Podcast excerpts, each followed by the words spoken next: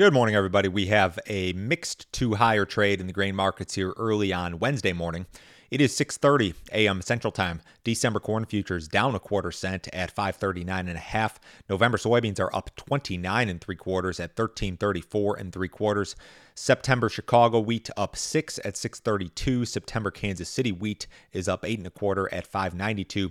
September spring wheat up 12 and three quarters at 806. For those of you guys listening on the podcast, as always, appreciate it. Leave me a review, leave me a rating if you have not already.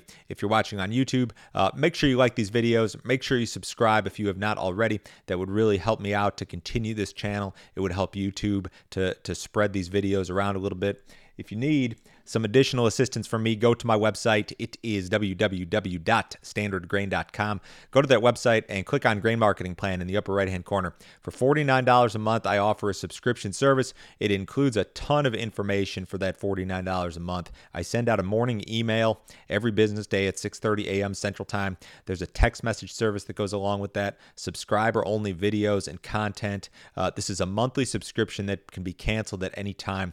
Um, this is a ton of information for 49 bucks, guys. I really think it's a great deal. Uh, one thing that should be noted in regard to this subscription, and I have a lot of people ask about this after they sign up.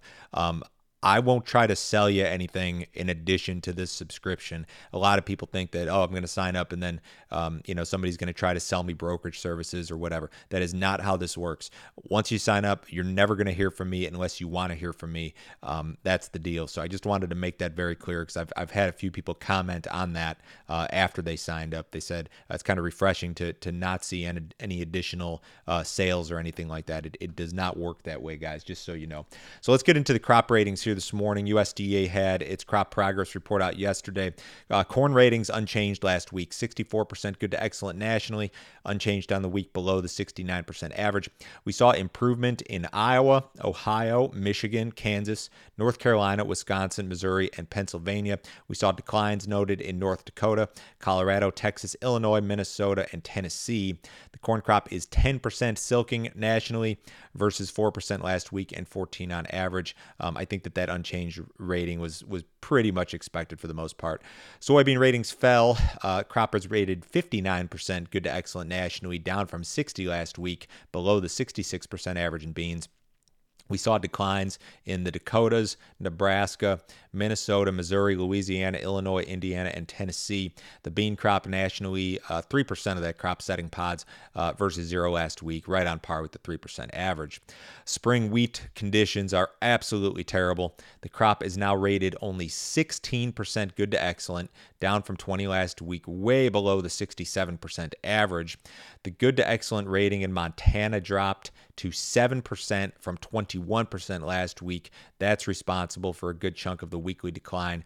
We now have a whopping 50% of that spring wheat crop rated poor to very poor nationally, up from 39 last week. So absolutely terrible conditions in spring wheat country. Um, they've had some some rain in some areas recently, but the ratings continue to decline. The U.S. winter wheat crop is 45% harvested versus 33 last week and 53 on average. Kansas is lagging its average by 10%. Um, they're 62% harvested. Your areas in the PNW just getting started. Uh, the crop was rated 47% good to excellent in winter wheat nationally versus 48 last week and 58 on average. We have rains moving across parts of Iowa, Kansas, Minnesota, and Wisconsin here this morning. So we do have um, a little bit of rain on the radar. Here's what we saw over the last 72 hours in the Corn Belt and Northern Plains. You can see North Dakota had some some kind of spotty stuff. South Dakota did a little bit better. Southern Minnesota, I think, did pretty good, and in some pockets at least. I know that some of these uh, green areas on my map here didn't get much. Uh, parts of Northern Iowa caught some rain. Uh, parts of Nebraska caught some rain. Here's the uh, radar here as of early this morning, and you've got this system uh, sitting across almost all of, of Iowa, and it's going to push its way east, and that system should make its way into Illinois and Indiana later today and tomorrow. Uh, you've also got rain on the radar over Kansas. Uh, that should move through Missouri, uh, Wisconsin. So th- this system is active here this morning. Here's the forecast for the next seven days. A lot of rain for the Corn Belt. Um, you can see that that eastern half or so of North Dakota is dry, but this is still a, a fairly wet and, and, in my opinion, bearish forecast. Uh, they did did take some rain in and out of the models here over the last 24 hours, and these models change, you know, throughout the day, just about every day. Here's your six to 10 day deal. Um, they did reduce, the, the, there was a lot a cooler pattern in place in this forecast yesterday, and that's kind of been removed a little bit. You're you're back to kind of a more normal situation for a lot of the corn belt, and actually above normal in regard to some of the corn belt for the six to ten day period. So this is not any major shift in the weather uh, here this morning. Maybe a little bit drier for the northern plains. They did catch some rains in those areas here recently, so kind of a mixed bag. Corn and soybean shipments were kind of disappointing yesterday. So we shipped like 1.2 million metric tons of corn. They're going to need to average quite a bit more than that through the end of August. Now, one thing to note about corn uh, sales and shipments um, corn sales are still 2.8 million metric tons below USDA's marketing year export projection. So you can't ship what we haven't sold. So it would be very uh, probable at some point. I don't know if it's on Monday's report or maybe in August, but USDA is probably going to have to cut this old crop corn export projection by, you know, 50 or 100 million bushels. I think that that's probable at some point in time. Soybean shipments also below the pace needed to hit USDA projections, but we I think we could still hit the projections there. But in in corn, we've only uh, sold I think what 80% of um, or we've shipped 80% of, of what's been sold, I think, at this point in time, or 80% of the full year projection. So this this corn deal in, in regard to exports, USDA may put some bushels back on the balance sheets here for old crop. Cattle market uh, finished mostly higher yesterday. Fat cattle were mixed to higher. Uh, nice gains in the feeder cattle off that big decline in the corn market yesterday. We'll see what uh, develops here today.